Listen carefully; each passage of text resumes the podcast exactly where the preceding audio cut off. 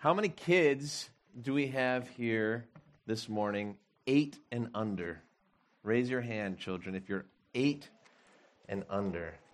So at Sellwood Baptist Church, we have age targeted ministry programming during the sermon for kids up through eight years old. And I'm just excited to have you kids with us today. And I want to say this to all the children that this is an opportunity for you to, to grow up in the Lord. This is an opportunity for you to reverence God's word, to obey God's word, to listen to God's word with your parents and with those sitting around you, with the church, and to really to be called to maturity and to think about these things. So try to follow along. And if you have questions, children, ask your parents after what did this word mean, or what did the pastor mean when he said this or that? um, and ask. Uh, you can come and talk to me too, or, or one of your other pastors. So I'm excited that you're here with us today. Um, what an awesome time this has been together. I really, I'm already looking forward to next year's camp out. I'm already just really thankful for this time with you all, the conversations that we've had, the fun we've had. Um, I think Sellwood Baptist Church did pretty well in the competitions overall. I mean, gathering, you guys did very well. You guys did very well. Um, but what brings us together is not the competitions and the games. It's not even the good times. It's it's Jesus. We're gathered around Jesus. We're gathered around a common faith and what God has done for us in Christ. And so this is really the heart, right? What we're doing now is the heart of even the whole camp out. It's the heart of everything we do looking to Jesus as he reveals himself to us in his word um, and, and celebrating what he's done for us in the gospel. And, and therefore, it's the heart of what, why we've gathered together in, in the camp out as churches. So, even though we've had uh, a time of prayer, I'm going to just specially plead right now that God would reveal himself to us afresh in his word. That God would just give us a tender heart towards his word and that he'd speak to us, that he would accomplish what we can't accomplish for ourselves in this next 25 minutes. So let's, let's pray uh, once again, just asking for that grace. Lord, we do want you. That's what we want. We don't want to just add to ourselves knowledge or doctrine or new insights. We want to see you afresh. We want more of you, Jesus. Would you please be pleased to reveal yourself to us, to give us more of you. Lord, for those of us, young or old, Lord, who have not seen you, who have not beheld you from our hearts and had, had loving affections for you as we were created to do. For those of us who have not had that happen to us yet, Lord, would you be pleased to grant that miracle this morning, at this time? to, to bring your people home, Lord, just to, to bring us a fresh vision of you, Lord. And would you renew all of us in your word? We pray in Jesus' name. Amen. So it's an interesting time for both, actually, Sellwood Baptist Church and for the Gathering Church. Uh, Matthew and I met before, um, and Severin and some of the other pastors met before, and just kind of meditating on what God is doing in each of our churches. And Matthew and I talked about what would be a good thing to look to on Sunday morning as far as in God's Word. So here, here's a little bit about what's going on in both of our churches so that all of us know what's happening and some of the commonalities here. The Gathering Church and Lents Baptist Church just recently approved a church merger. Praise the Lord. Let's God has done a work I'm really excited about this. Um, I know you guys are excited about this too. I think uh, the Lord has really paved the way for this to happen. It just this seems like a God thing, um, and yet it brings all kinds of new challenges and new possibilities.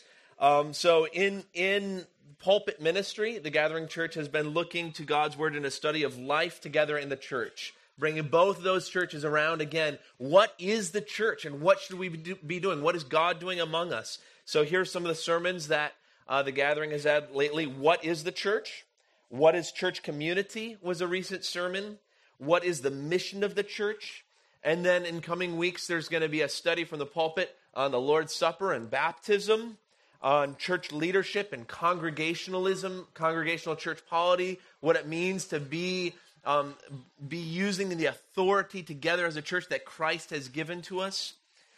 And also, the gathering church is going to be thinking about things like what do we call ourselves now that we're both the gathering church and Lents Baptist Church? Do we need to change our name or, or not? Thinking about remodeling your new building. Um, the possibility of schedule changes throughout the week. As our now that we have uh, now that you have a uh, twenty four seven facility, is that going to change the rhythms of your gatherings uh, week by week? And and what's really astounding is Sellwood is actually going through a lot of these changes too and thinking about these things. We're thinking about the possibility of a name change. We're actually having a vote on that next Sunday um, about a name change. We're thinking about a weekly calendar change for Sellwood Baptist Church too. What's our weekly schedule going to be? Um, we're doing some remodeling, some changing, ch- changing of the facility inside our building.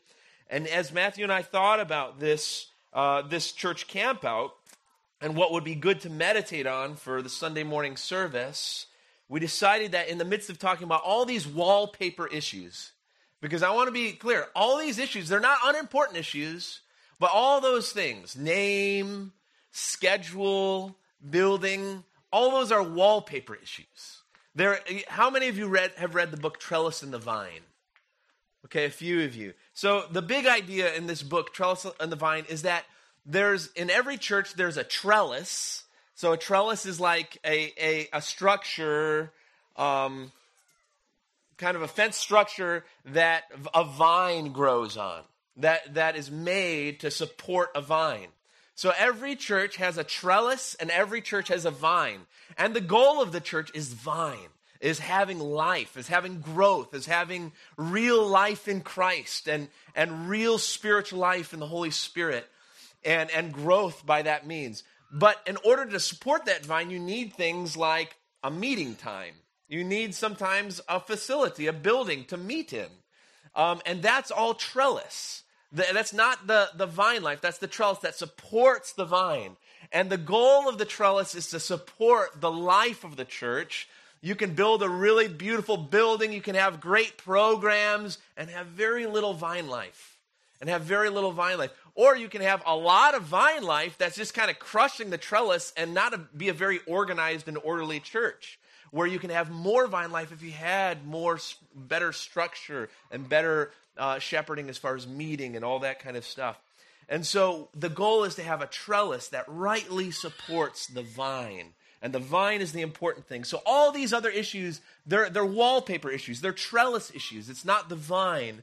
And so we wanted to keep our eyes, we as churches, on the bigger picture, on the vine, on, on really what it is to have life in Christ.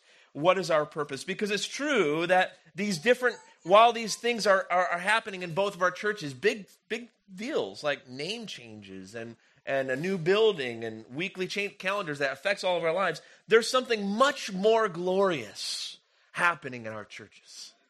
There's something much more sweeter, much more beautiful that is happening in our churches that we must not forget, that we have to keep our eyes on in the midst of all the kind of wallpaper and structural changes. And this is the, this is the main idea of what is happening in our churches. Jesus is building his church. Jesus is fulfilling his promise. He's building a people for himself. See, what, what's happening is as our churches gather, we're not gathering together around a, a, a, merely a, theological idea or a common worldview. If that's all we see as we gather as churches, we have similar philosophies on life and similar beliefs, and, and that's why we gather. No, that's not it, finally. Though that's true, that's not the big picture. That's not the main thing that's happening. We're, we're not gathering people around a building. That's not really what's happening. Though we gather in buildings, the main idea that's happening is we're not gathering people around a building. We're not gathering people around a common program or championing a program. We're not even gathering people around a way of doing life. We're not gathering people around community, though we're gathering in community. The purpose of our gathering is not community itself. Though a community is here and is being created, the purpose of the church is not community. We're not gathering people around a certain church polity structure, though we have certain beliefs about church polity structure and what Jesus teaches us about that. We're not gathering people around a style of music or a style of singing. We're not gathering people for meaningful friendships. Rather, what's happening as we gather is God is restoring his lordship over his people over a people, a sinful people. That's why we're gathering. That's what is happening is, is because God has gathered us there and he's restoring his lordship, his original lordship over his people. It's a beautiful thing. And I hope that every time we gather, we can have that vision for what God is doing. You know, that we're sure that God has brought us here and he is establishing his lordship over us. It's beautiful. Do you understand that this is what the gospel is about?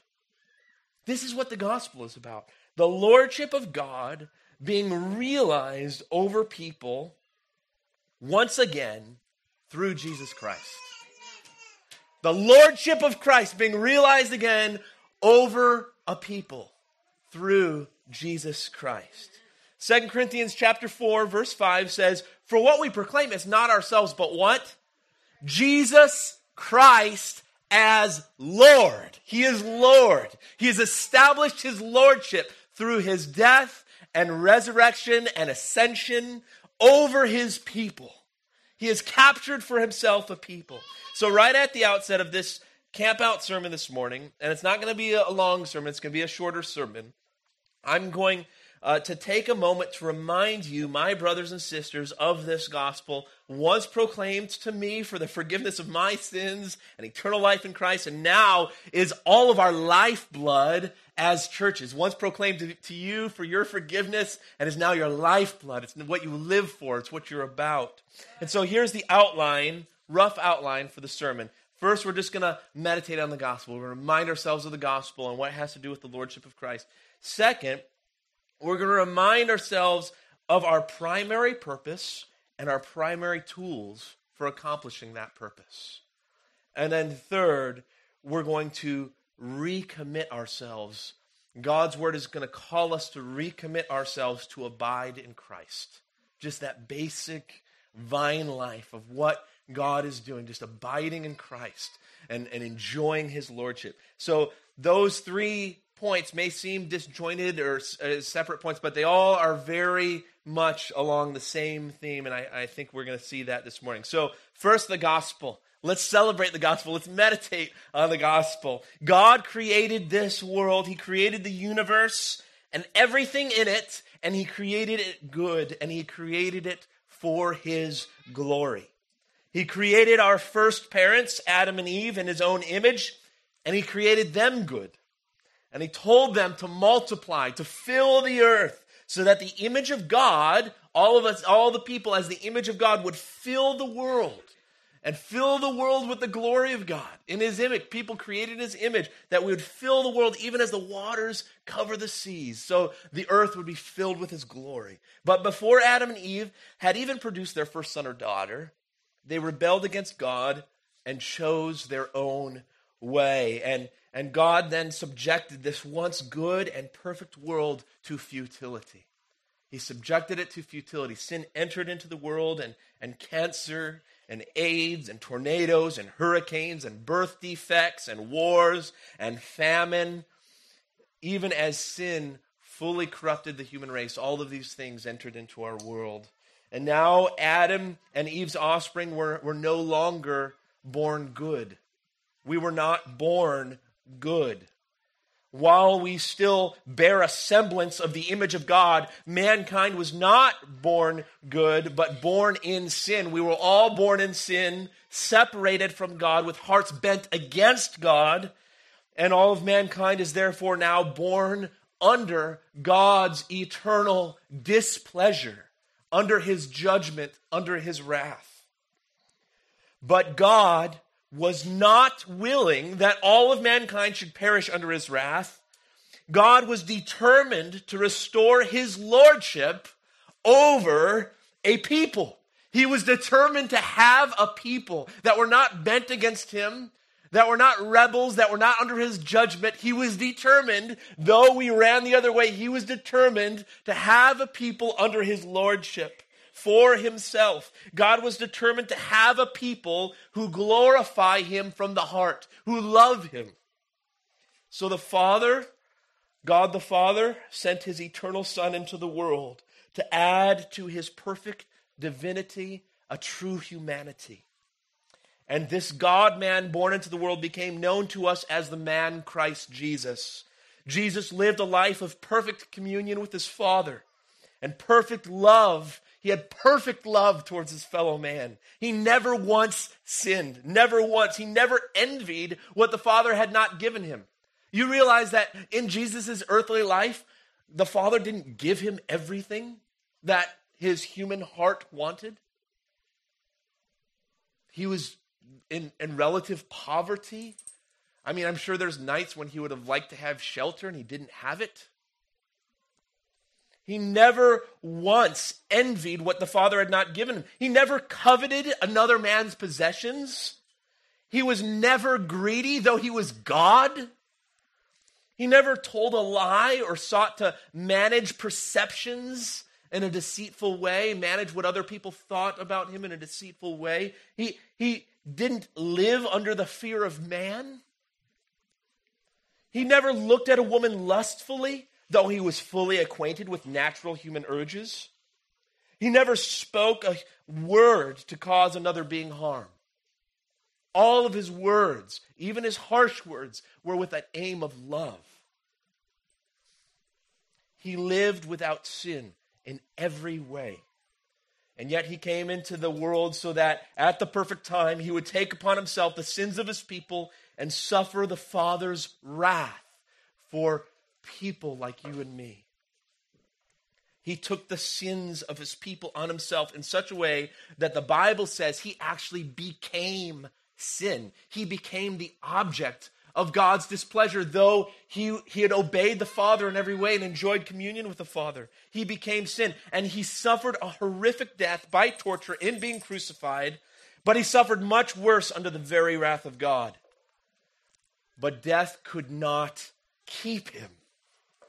And on the third day, he rose from his tomb in a glorified body. And after being seen by many witnesses, he ascended into the heavens and he's now seated at the seat of honor. His name, the Father is made above every other name. And he sits at his Father's right hand. And he and the Father together now promise us that whoever repents of their sin, trusting in Christ to provide for us what we cannot provide for ourselves, which is, by the way, forgiveness and a heart that receives Christ's lordship, that, that really cherishes Christ's lordship. So we trust Christ to provide for us that which we cannot provide for ourselves.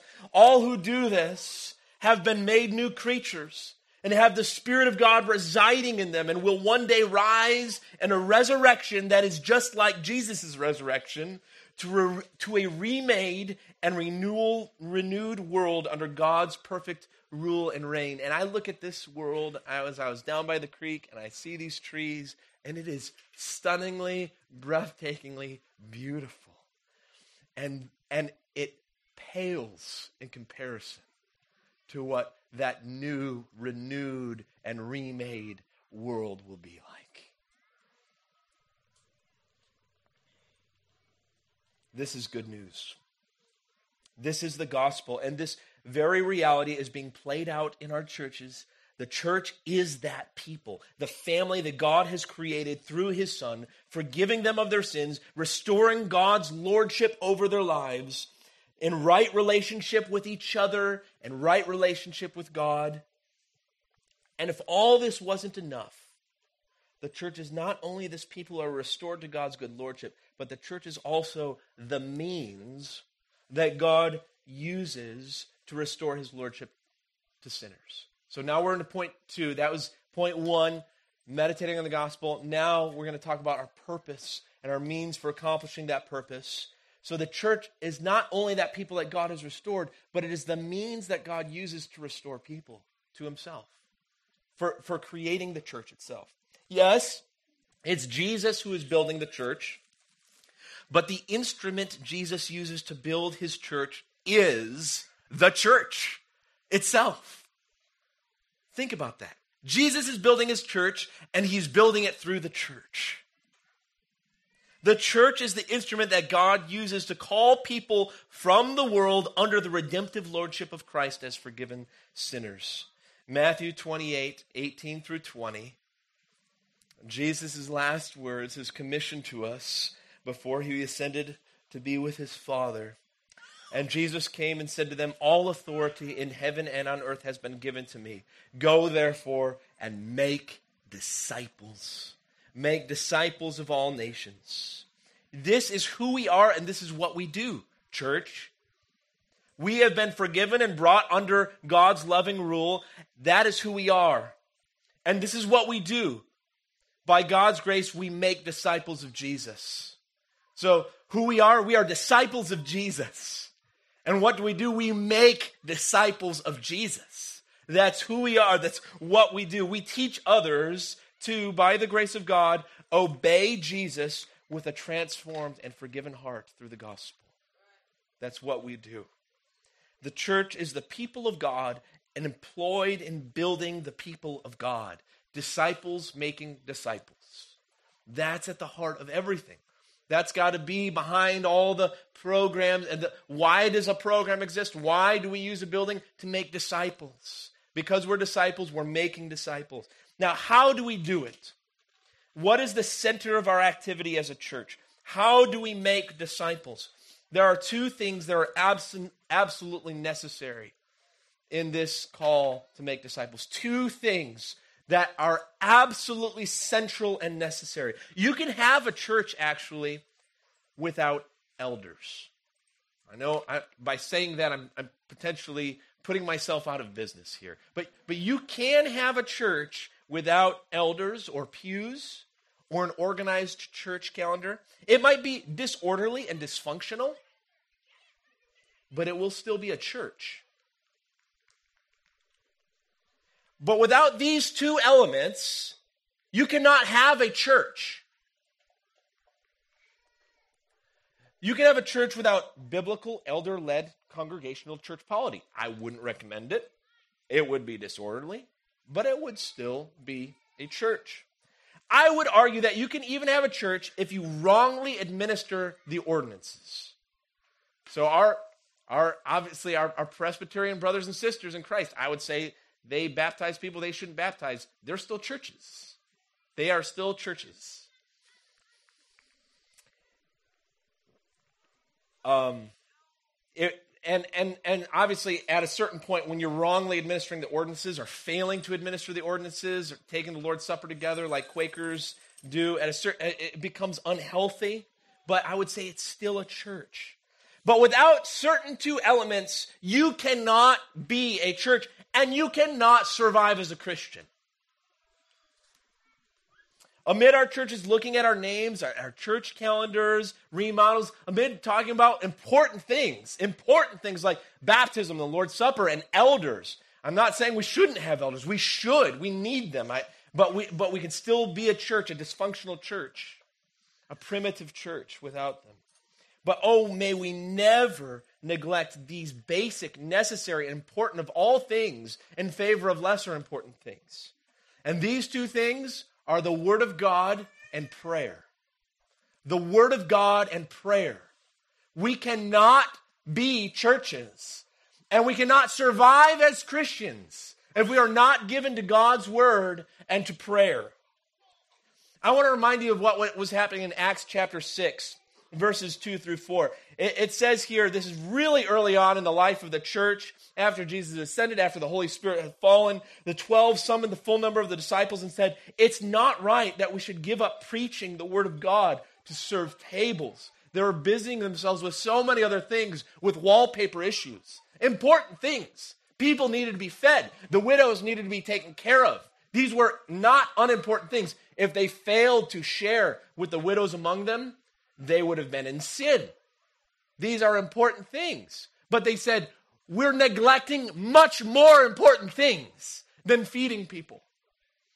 Much more important things, the two most basic things. And then they gave the command, therefore, brothers, pick out from among you seven men of good repute, full of the Spirit and wisdom, whom we will appoint to this duty. But we, we will devote ourselves to prayer and to the ministry of God's word. Why? Why those two things? Because without those two things, they're just busying themselves. They're, they're, there's nothing uniquely spiritual about what they're doing. If they're not seeking God in His Word, if they're not communing with the Father in prayer, if they don't have a relationship with God, then all of it's futile. They may have the trappings of religion, they may have very successful programs, a good feeding outfit, a good social program, but it's not true Christian spirituality. They're not enjoying communion with the Father. If we do not minister God's word and if we do not pray, there is nothing uniquely Christ glorifying spiritually about us as a people. Second Thessalonians chapter 3 verse 1 Paul urges the Thessalonian church. He says finally brothers pray pray pray for us. Pray for us. Give yourself to prayer. And what what are they supposed to pray? That the word of the Lord may speed ahead and be honored. This is his final he's finally pray that the word of God would speed ahead and be honored, that our ministry would thrive. And that takes prayer and the ministry of word. Colossians chapter 4, verses 3 and 4. Paul, one of Paul's final instructions is at the same time, pray. Pray, he says. He tells the Colossian church to pray. Pray also for us that God may open to us a door for the word prayer and word to declare that we would declare the mystery of Christ on account of which I am imprisoned, that I may make it clear which is how I ought to speak. The ministry of the word and the ministry of prayer are essential to the ministry of the church. So that's our purpose as we make disciples. We glorify God by making disciples. And the instruments that we use are the word of God and prayer. And this isn't just for the elders of the church. The reason why the elders must not neglect the ministry of word and prayer is because they must set a pace for all of us praying and, and investing our lives in God's word. If you if you have you know a busy full time vocation, you know, and in in uh, what they call it, the, the Silicon Forest now on, on the west side uh, of Portland, if you have a busy full time vocation, that is not an excuse uh, that you can't, you, you shouldn't invest your life in word and prayer. We know that you have to be given to other things practically, and we're thankful that God has employed you in those things. But, but you, we must still give ourselves to the ministry of God's word in our families, to each other, to our neighbors, and to prayer. But this is not even the main point I believe the Lord wants to impress on us this morning. It's but this third point is not mainly the word of prayer as the instrument and the, and the tool for us accomplishing our purpose, Rather, I believe the Lord would want us to remember and return to word and prayer, not merely as the mechanism by which we make disciples, not merely as the mechanism for our ministries, but the, that He would call us to return to His word and prayer because they are central to God's lordship being known in our lives, to that gospel being fulfilled in us, His people. He conquers us, and Jesus rules his church by his word. It's how he extends his lordship in us and through us. The word and prayer are central to God's lordship being known in our lives. So, first, let's talk about the word in this manner. The very first thing that Jesus says to us in Scripture about the word of God is a quote from Deuteronomy chapter 8, verse 3. Deuteronomy chapter 8, verse 3. And this is what he says in Matthew 4 4, quoting Deuteronomy 8, verse 3. He's, he's in the wilderness temptation. And there's good reason to believe that. So, this is the first thing he does after baptism. He's led by the Spirit into 40 days of wilderness temptation and fasting. And he quotes all his quotes that he quotes back to Satan to, to, to in order to resist temptation are from the book of Deuteronomy. And all of them are around the, the parts in Deuteronomy that are referring to Israel's 40 years of wandering in the wilderness when they failed to believe and they failed to obey. And Jesus is now 40 days in the desert. And he's the real Israel. He's the true, he's the faithful Israelite. And he's meditating on the failure of Israel, why he came. He came because we failed. And he came to be the victor. And he's meditating on this. And he's praying. I believe he's looking to the book of Deuteronomy saying, Lord, uphold me, Father. Make me the victor for your people. Make me to be the victor, though they failed. Let me be their victor. And he's meditating and he's drinking in God's word. He's meditating on the book of Deuteronomy. And the first thing he quotes is Deuteronomy chapter 8, verse 3. Jesus says in Matthew 4 4, this is the first time he's talking about the word of God in the whole Bible. This is the first thing that Jesus says about the word of God in the whole Bible. It's not use the word in ministry, but it's this. It is written, Man shall not live by bread alone, but by every word that comes from the mouth of God. Before the word is ministry, the word is bread. The word is food. It is our nourishment. It is what we must live on. We cannot survive as churches. We cannot survive as Christians unless we are feasting and feeding on God's word, unless we are nourished in fellowship with God in his word, unless it is bread to us, even as it was bread to Christ. In John chapter 8, verse 31, Jesus said to the Jews who had believed in, in him, if you abide in my word, you are truly my disciples. Are we abiding in his word? Are we truly his disciples? Abiding. He didn't say, if you preach my word, you are truly my disciples. He said, if you abide in my word, you are my disciples.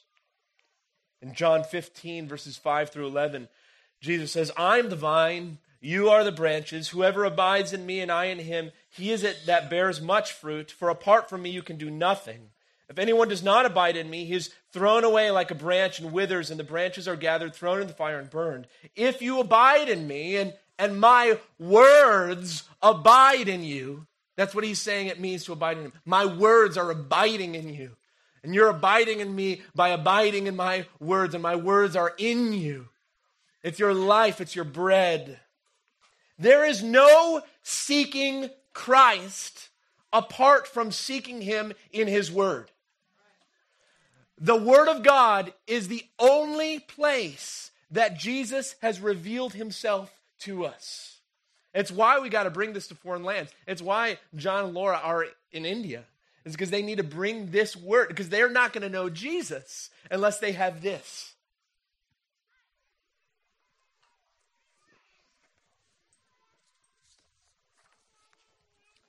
In Matthew, now, so that's the word of God. And thinking about we must know Jesus and his word, but but what about prayer? What about prayer? Here's the first thing that Jesus says about prayer, just two, verse, two chapters later. Matthew chapter 6, verses 5 and 6. And when you pray, you must not be like the hypocrites, for they love to stand and pray in the synagogues and at the street corners, that they may be seen by others. Truly, I say to you, they have received their reward. But when you pray, go into your room Shut the door. Pray to your Father who is in secret. And your Father who sees in secret will reward you. See, we, it's so tempting in everything we do to want to be rewarded by others.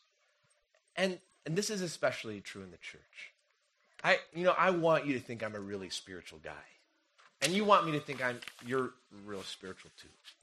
And, and this can, this can, you know, go to the forefront. This can be the way, the reason why we do what we do. This can be the reason why we pray, it could be the reason why we read God's word, but then we are not truly having the spiritual reward. Do you know it is a reward in itself? To know communion with the Father. I think that's what Jesus is getting at here. He's not talking about what, like he's talking about later, you're storing up rewards for future. No, in secret prayer, just knowing the Father, talking to the Father.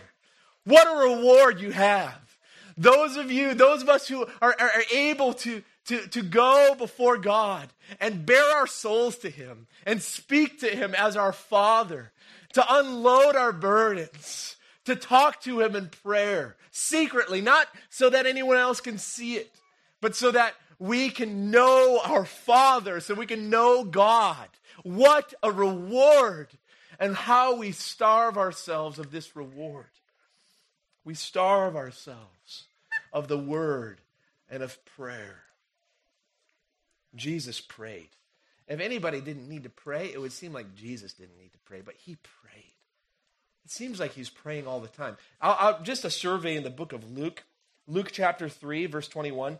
Now, when all the people were baptized, and Jesus also had been baptized and was praying, Jesus is being baptized and he's praying. He's praying to the Father as he's being baptized, and the heavens open up. It was too, the Father couldn't pass this up. He opens the heavens to speak to his Son. This is my Son, the one that's praying to me right now, in whom I am well pleased. And the Spirit descends on him like a dove.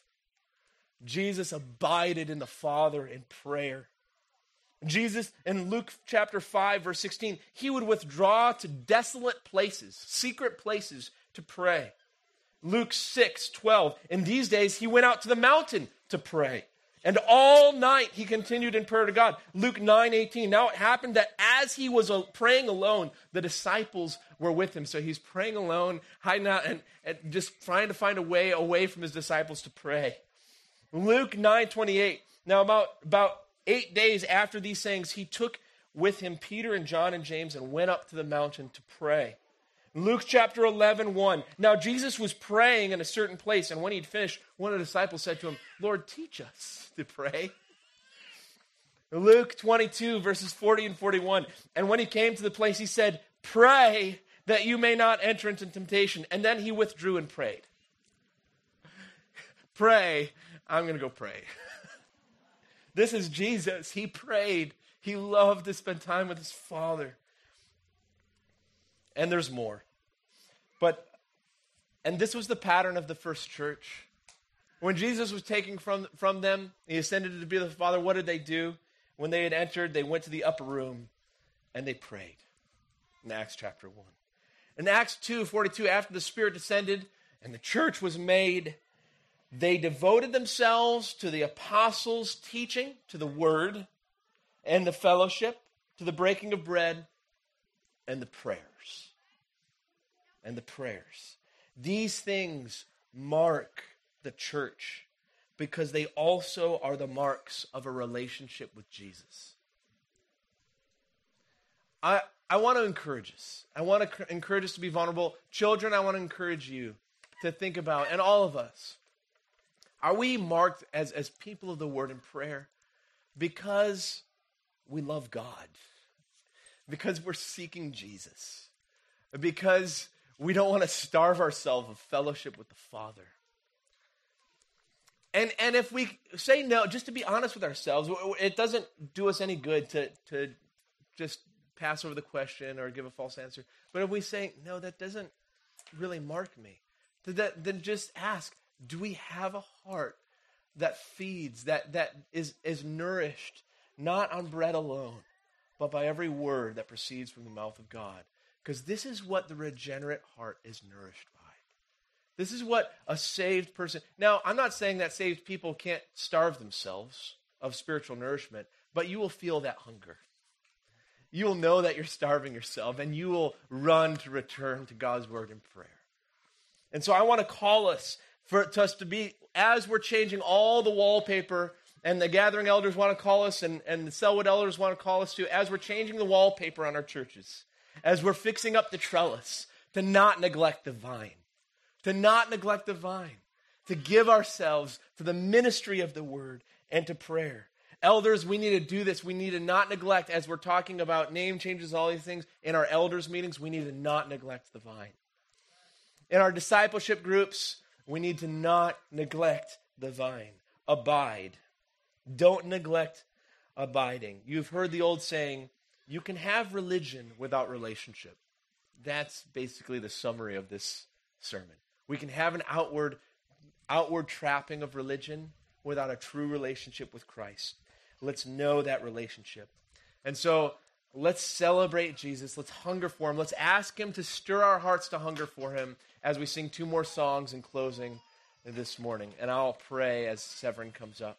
Lord, would you give us hearts that are nourished by you in the ministry of the word and prayer? Would you give us hearts that, that just will go to you, that run to you, no matter how prayerless we've been, no matter how, how much sin or how distracted we've been, that now we would run to you and we would just cry to you from the heart, Lord, Lord, forgive us and cause us to be nourished again by your word. Give us that daily bread from your word.